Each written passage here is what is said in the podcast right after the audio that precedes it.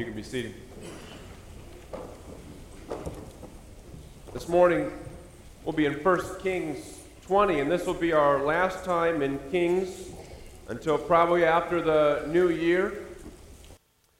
Again, taking a break for our Advent series, and then when we come back, we're over halfway through the book of Kings as far as uh, messages will go. We'll have two more chapters left in 1 Kings and then we'll be into Second Kings as we drive towards the, the final point of the author's work in Kings. So we're in 1 Kings 20 uh, this morning. Before we read that, let's pray together.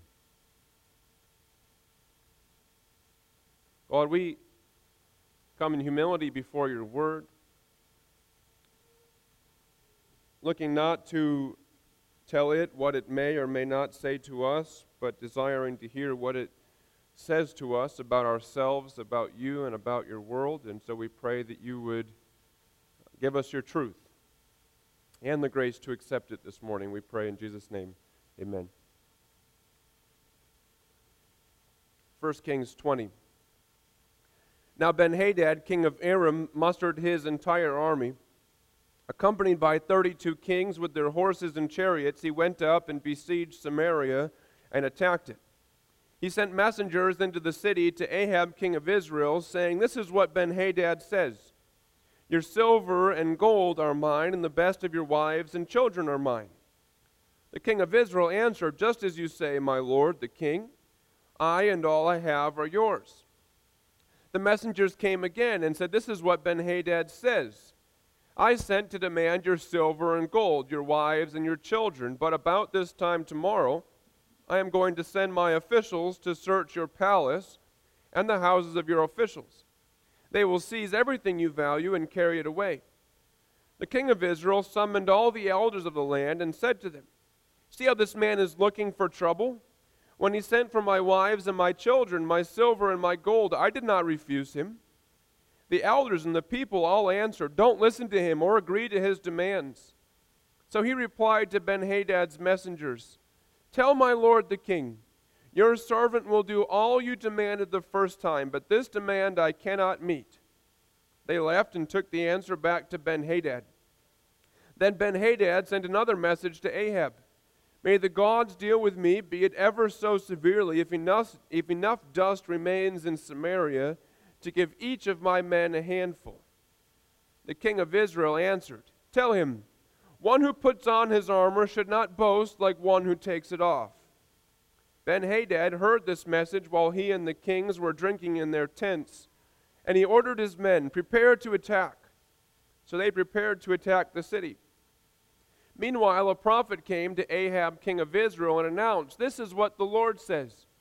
Do you see this vast army? I will give it into your hand today, and then you will know that I am the Lord. But who will do this? asked Ahab. The prophet replied, This is what the Lord says the young officers of the provincial commanders will do it. And who will start the battle? he asked. The prophet answered, You will. So Ahab summoned the young officers of the provincial commanders, 232 men. Then he assembled the rest of the Israelites, 7,000 in all. They set out at noon while Benhadad and the 32 kings allied with him were in their tents getting drunk. The young officers of the provincial commanders went out first. Now Benhadad had dispatched scouts who reported, Men are advancing from Samaria. He answered, If they have come out for peace, take them alive.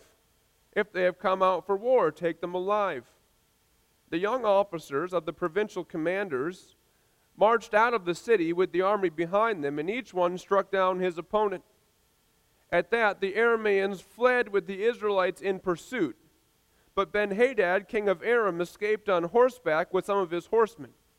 The king of Israel advanced and overpowered the horses and chariots and inflicted heavy losses on the Arameans.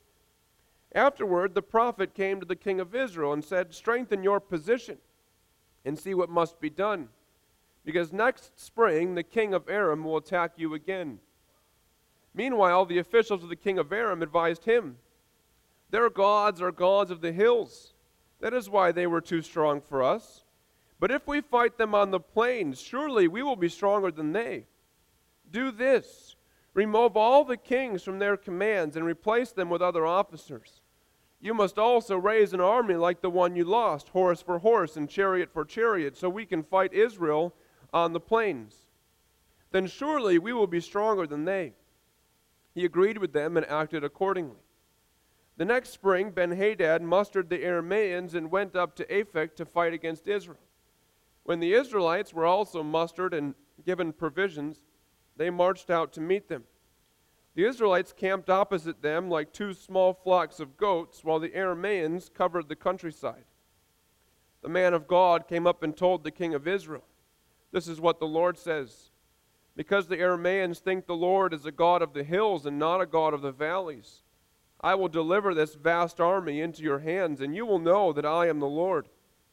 For seven days they camped opposite each other. And on the seventh day, the battle was joined. The Israelites inflicted a 100,000 casualties on the Aramean foot soldiers in one day. The rest of them escaped to the city of Aphek, where the wall collapsed on 27,000 of them. And Benhadad fled to the city and hid in an upper room.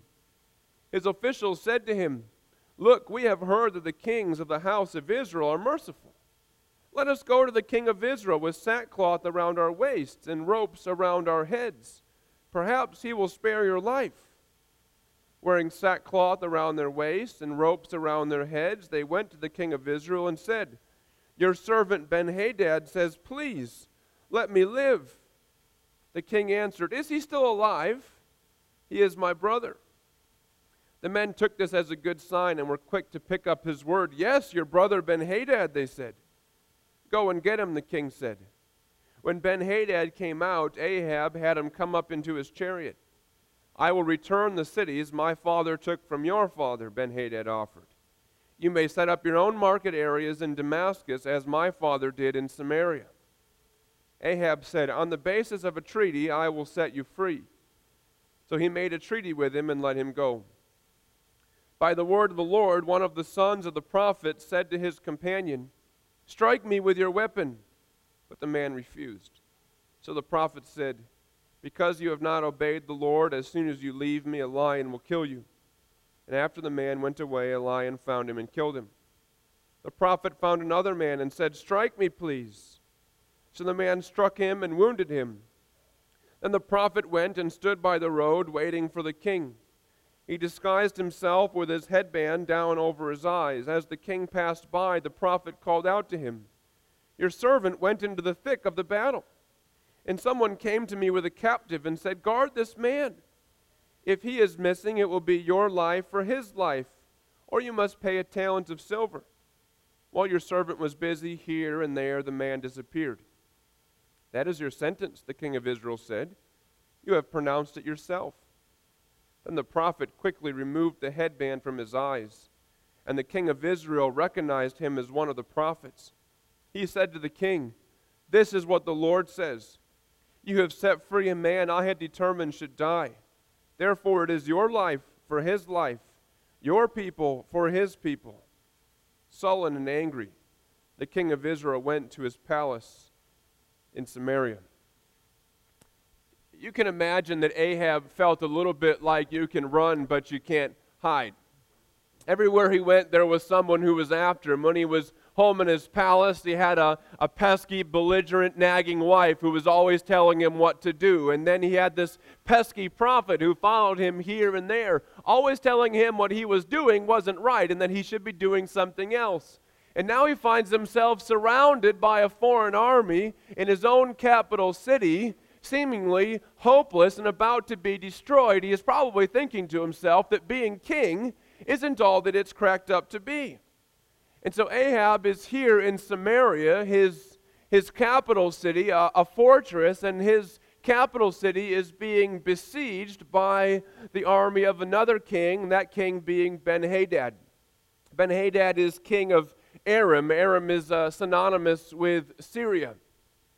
And so he's being besieged by the, the Syrian king. Ben Hadad is, is a throne name, it means son of Hadad, Hadad being a Syrian god. So uh, there were Ben Hadads before this one, and there will be Ben Hadads after this one. But Ben Hadad and his forces, which includes the forces of 32 other kings or sort of like tribal chieftains, are surrounding the city. And there is virtually nothing that Ahab is going to be able to do to prevent his city from being destroyed and his life being taken. So Ahab receives this, this message from Ben Hadad. And the message essentially says, You, you will become my vassal. And that's what the language here your sons and your daughters, your wives, the best of what you have will be mine. It, it's not that Ben Hadad was actually going to come and take away all the wives and all the children. It's that he was saying that you will be my servant. You, king, and your kingdom will belong to me. When I say come to war, you will come to war. When I say pay taxes, you will pay taxes.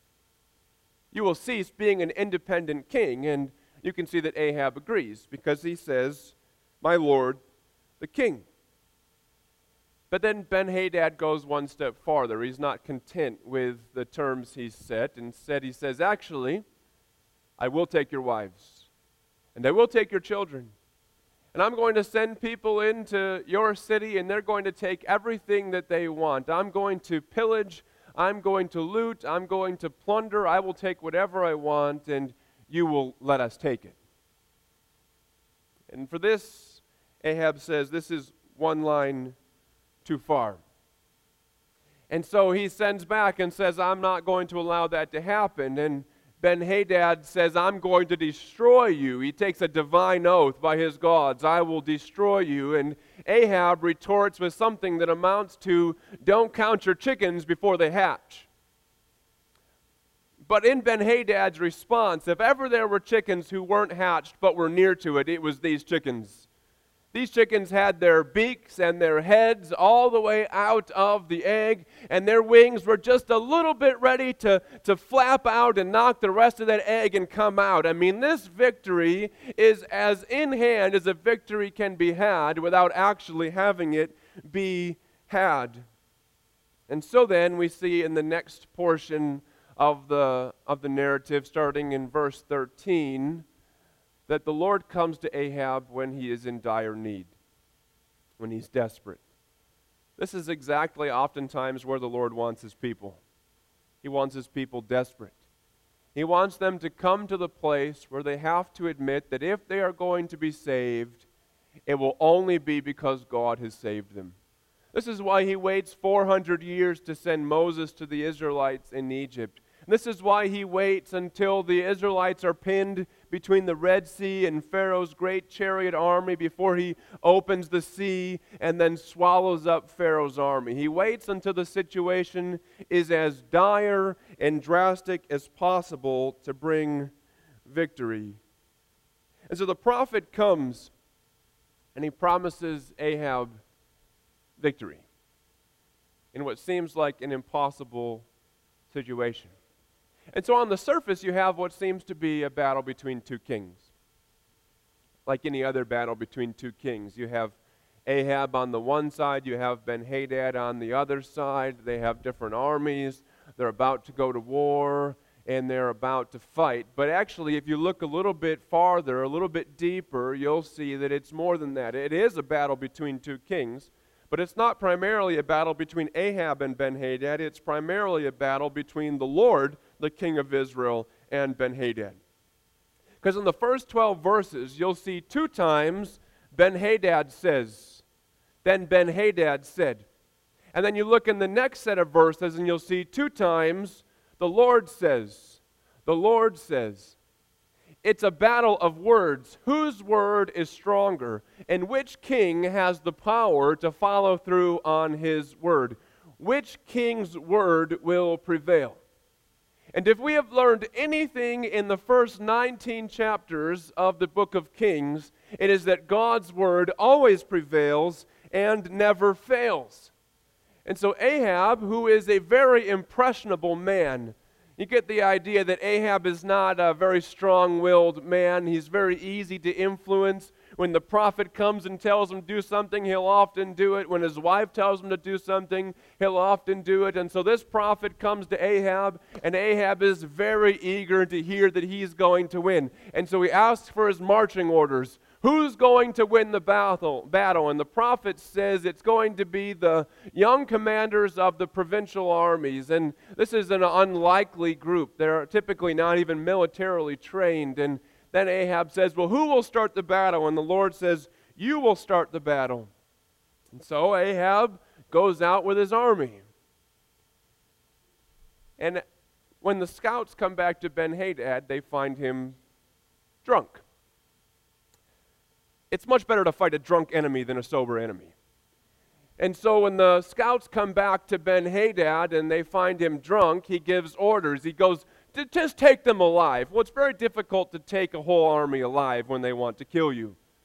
And so each of these 232 men goes out and, sort of like David and Goliath style, goes out in one to one combat with somebody coming out there, and all 232 of them kill their enemy. The whole army of the Syrians melts in fear and starts running away, and the Israelites win, by God's grace, a great victory.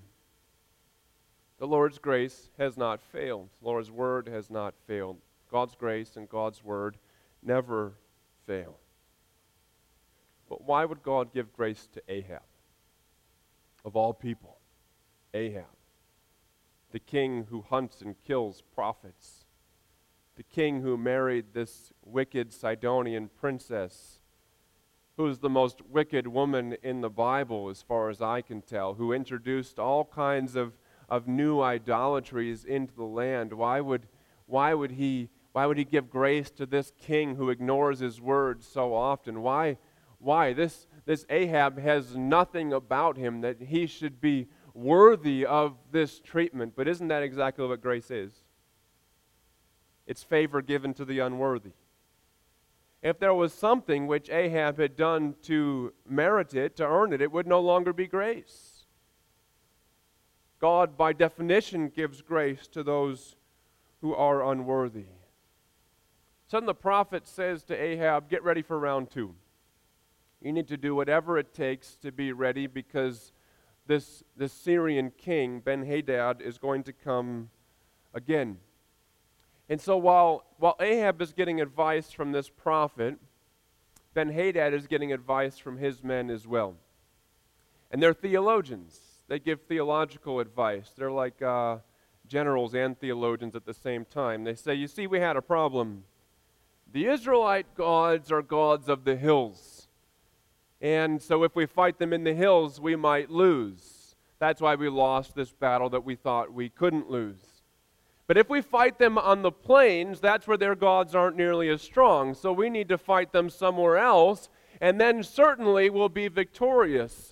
In the back of their minds, they're probably thinking, you know, chariots are a lot more effective on open ground than they are on hills, so that helps our odds as well.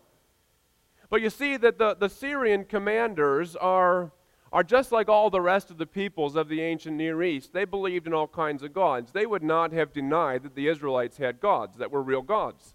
They believed in all kinds of gods. They just wondered whose gods were stronger. And all their gods were limited. There were gods of hills, and there were gods of valleys, there were gods of plains, and of the skies, and of the seas, hills of this, or gods of this region, and gods of that region. And so they thought, well, we need to find the right place where Israel's gods are the weakest and where our gods are the strongest, and we need to fight them there.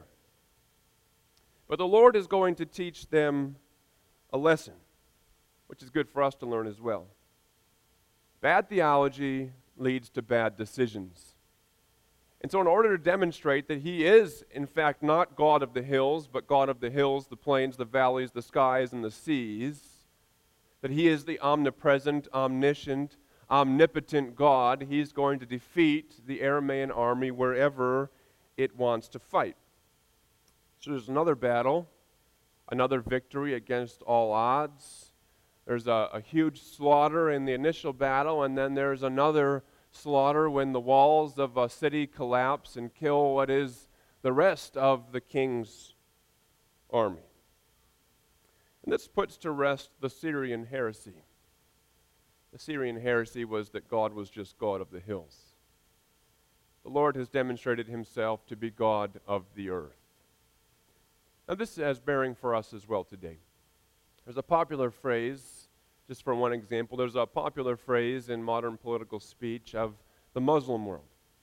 We understand what this means, right? The Muslim world stretches from about Pakistan in the east all the way to the Atlantic coast of North Africa in the west. And when you say the Muslim world, it's countries which are predominantly filled with, with Muslims and run by typically uh, religious or at least highly religious secular Islamic governments.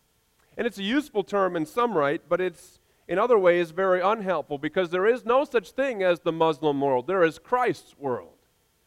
Christ is the king of all the earth, whether it be South America or the Middle East. Christ is king of all the earth. He is king of everything. And that goes for ourselves as well. That Christ is king not only of Sunday morning or the times we find ourselves in this beautiful place, but He is King of our dinner tables and of our work, and He is King of our play and of our leisure. He is even King of our sleep. He is King of our thoughts. He is King of our inclinations. He is King of our desires. As the, the great Dutch theologian, her, uh, the Abraham Kuyper said, There is not one square inch of creation, and there is not one square inch of your life over which Christ does not say, Mine. So the question is what will Ahab do with God's grace? The Lord had won a great victory for Ahab. Ahab hadn't won the victory. In fact, the victory is a lot like Joshua's victory at Jericho. Against all odds, against a much stronger opponent, there's a wall that collapses. And what had the Lord commanded Joshua to do? He had said, Go into the city and slaughter everybody except for Rahab and her household. And Joshua had been obedient. So now, how will Ahab act under similar circumstances? Well, Ben Hadad's men come out crawling. They've got sackcloth on, they've got ropes tied around their heads. The ropes around the heads are not just decoration, it's a sign that they're willing to submit to whatever Ahab has to say. They're willing to become his vassal. And they're pleading for Ben Hadad's life. What a, what a role reversal. Right? Ben Hadad was going to kill Ahab and destroy his city, so there was all that was left was dust, and now he's pleading for his life with Ahab. And Ahab gives him his life. He gets some cities back, he gets some economic concessions, and he lets him live. Notice that God won the battle for Ahab. But Ahab writes the treaty, not God. He takes no interest. He takes no interest in the Lord's prophets or anything else. And you might think that this is merciful of Ahab that it's gracious. This is a mark in Ahab's favor that he is merciful, right? After all, blessed are the merciful, for they shall receive mercy. But it's not merciful at all. In fact, it was rebellion. Remember, the book of Kings is written against the backdrop of the book of Deuteronomy. And in Deuteronomy 20, we read this When you draw near to a city to fight against it, offer terms of peace to it. Ahab had done that.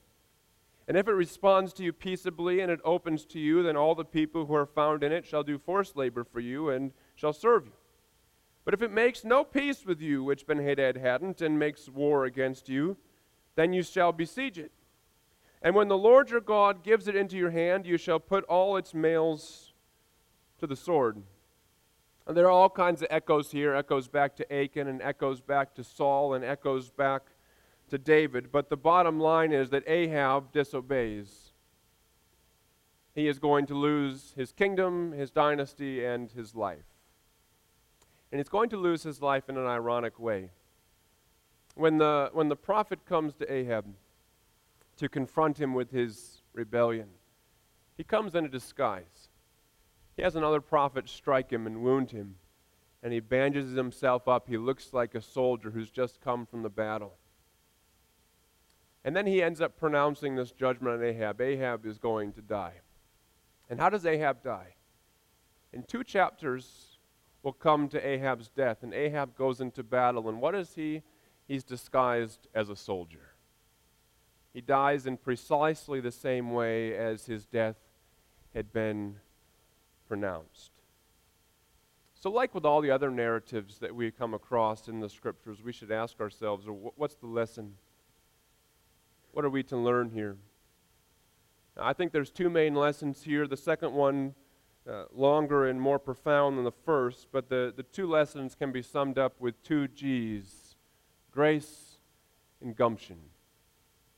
Ahab received grace. He received grace after grace after grace. The Lord's word came to him again and again and again. And whether you respond to it or not, the fact that God's word comes to you even once is grace. That it comes to you again and again and again is grace upon grace upon grace. He was the illegitimate king of an illegitimate kingdom who had mar- married a terrible, wicked woman against God's will, who had hunted and killed prophets, and yet God came to him. And God comes to us. We may not have hunted and killed prophets, but we are unworthy of his word and of his grace as well. But the question then remains how are we to respond to God's grace? That God respond God requires us to respond to his grace, as I would say, with gumption. That grace is good but we are called to respond to that grace. It doesn't mean that we cooperate with the grace. God does not do cooperative grace. God gives grace, and we give a response to grace. And God's grace always requires a response. Always. You might say, well, you know, Pastor, what about uh, one of those situations? What about the thief on the cross? I love the story of the thief on the cross. What grace, right? Here, here hangs this, this murderer who's going to be killed justly for, for the, the crimes that he has committed. And yet on the cross, he has opportunity to confess that Jesus is in fact who he says he is. And he, he does it right as he's about to die. So, what about him? I mean, he has really no opportunity to follow through on this grace, right? But no, not at all. What does he do with his final last breath? What does he do with his last words? But he tells the other thief on the other side to pipe down. And he defends the innocence of the Lord. He defends the identity of the Lord. And he says, This man is not deserving of what is happening to him. He responds to God's grace, even though he only has moments left to live. God always requires a response to grace. But we don't respond upon crosses, and we aren't called to put enemy kings to death. So, what does our response to grace look like? Our response to grace looks like repentance. That's the message that Jesus preached. Repent, for the kingdom of God is near. To repent is to declare war with sin. To repent is to declare oneself to be locked in a lifelong death match with sin in which no mercy is given. On June 28th of the year 1919, the Allied powers from World War I signed a treaty with Germany, the defeated power in World War I, called the Treaty of Versailles. And the Treaty of Versailles was very harsh on the Germans. It required them to reduce their military to minuscule portions. It required them to pay heavy reparations to the other victorious powers. It carved off little parts of their country to give to other countries around them. It was very harsh, but the French wanted it to be even harsher. Because most of World War I was fought in France, and they had, they had borne the brunt of the war. And France wanted there to be no more Germany at all. They wanted to carve up the country into a bunch of very small countries so that Germany could never again threaten the peace of Europe and drag the world into war. But the other Allied powers thought that France was being a little extreme and trying to get rich at Germany's expense. And our president included, Woodrow Wilson, said, We're not going to accept that treaty. What happened 15 years later? But Hitler was Fuhrer of a recharged, re strengthened superpower Germany, which drug the world into war a second time. And the Second World War claimed four or five times as many lives. Ahab let a dangerous enemy live to fight again. And the Allied powers in World War I let a dangerous enemy live to fight again. Your sin is a dangerous enemy. And will you make the same mistake? The Lord Jesus tells us to deal mercilessly with our sin. And so does the Apostle Paul. Jesus says this If your hand or your foot causes you to sin, cut it off and throw it away. It is better for you to enter life crippled or lame than with two hands or two feet to be thrown into the eternal fire.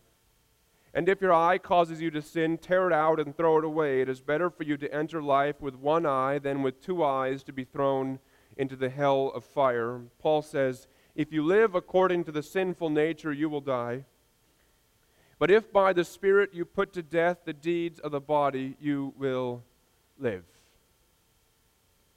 That is, that we are called not to give any mercy whatsoever to sin, that we are to kill it wherever it is found. There's a, a popular phrase that, that's bandied about. It, it's, it's half of the truth. There's a, a popular phrase that's bandied about in churches and it is trumpeted, and it is true. And the phrase is, the church is for sinners. And we need to embrace that. We could put a banner up here that says, the church is for sinners. And we could applaud every Sunday that it's true, because that's very good news, isn't it?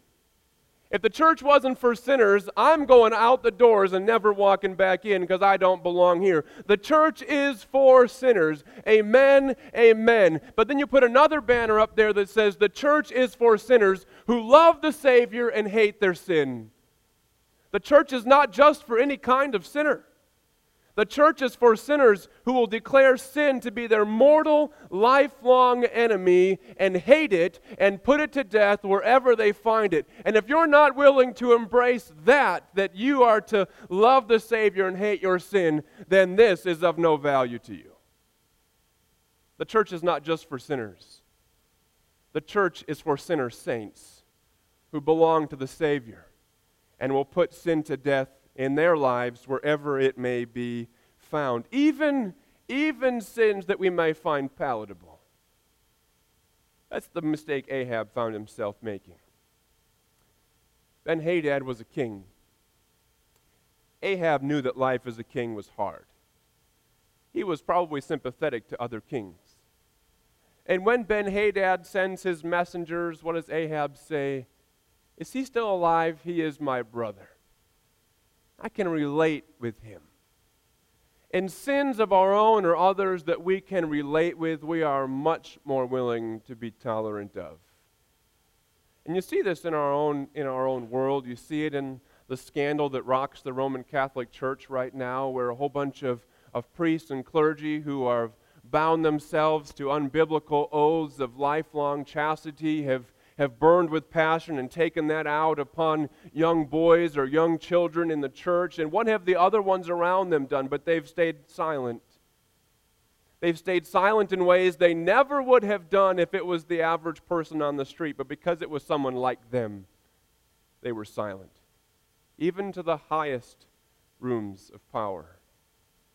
Or perhaps we can think of educators, uh, particularly Christian educators, in institutions of various kinds and various levels, that in the name of intellectual freedom, in the name of diversity of thought, they allow false teaching to be taught, which is detestable to God. But they tolerate it because it's taught by fellow educators, people like them. We have acceptable sins in our own life. And we are to kill even the sins we are comfortable with. Even perhaps we are most to kill the sins we are comfortable with. John Owen said it this way Be killing sin, or it will be killing you. There is no truce or treaty to be made with sin. Either you are going to win or your sin is going to win, but there is no mutual victory. And so you are to be killing sin. But what does Jesus do? But Jesus utterly, mercilessly kills sin. We read this in the next to the last, or the next to the next to the last chapter in the scriptures in Revelation 19. Jesus defeats all of God's enemies and his. says the beast and the kings of the earth with their armies, that's symbolic of all the enemies of God, gathered to make war against him who was sitting on the horse, which is Jesus and his army. And the beast was captured, and with it the false prophet, who in its presence had done the signs by which he deceived those who had received the mark of the beast and those who worshipped its image. These two were thrown alive into the lake of fire that burns with sulfur. And the rest were slain by the sword that came from the mouth of him who was sitting on the horse. Jesus takes no prisoners. He makes no treaty with the wicked. He destroys sin. But Jesus offers grace as well. He will accept your surrender. And He will enlist you in His service. But your surrender must be unconditional. You must be willing to desert your sin, even those which you cherish most. And you must be willing to desert all of your sinful desires and declare sin to be your lifelong mortal enemy, which you will give no quarter wherever you find it. And then you must be willing to commit yourself unreservedly to his lordship. Christ gives no quarter to sin, but he does give grace to sinners. And we must respond to his grace with great gumption. Don't be an Ahab. Don't receive God's grace and let it go. But be a Christian. Receive the grace of Christ respond to it with faith and an eager desire to fight God's enemies and to love Christ. Let's pray together.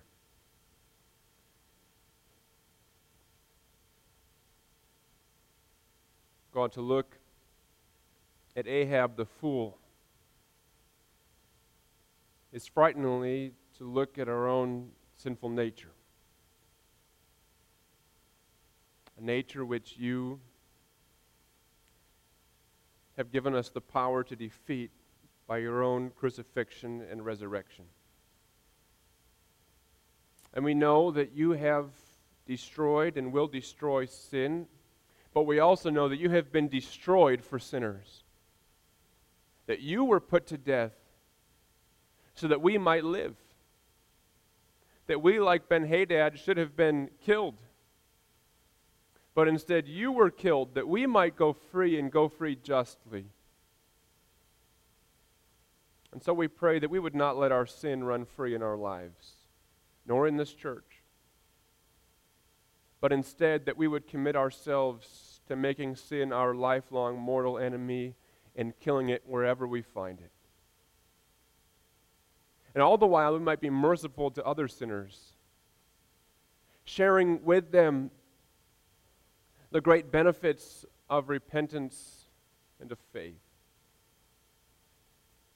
Lord, help us to be killing our sin lest it kill us.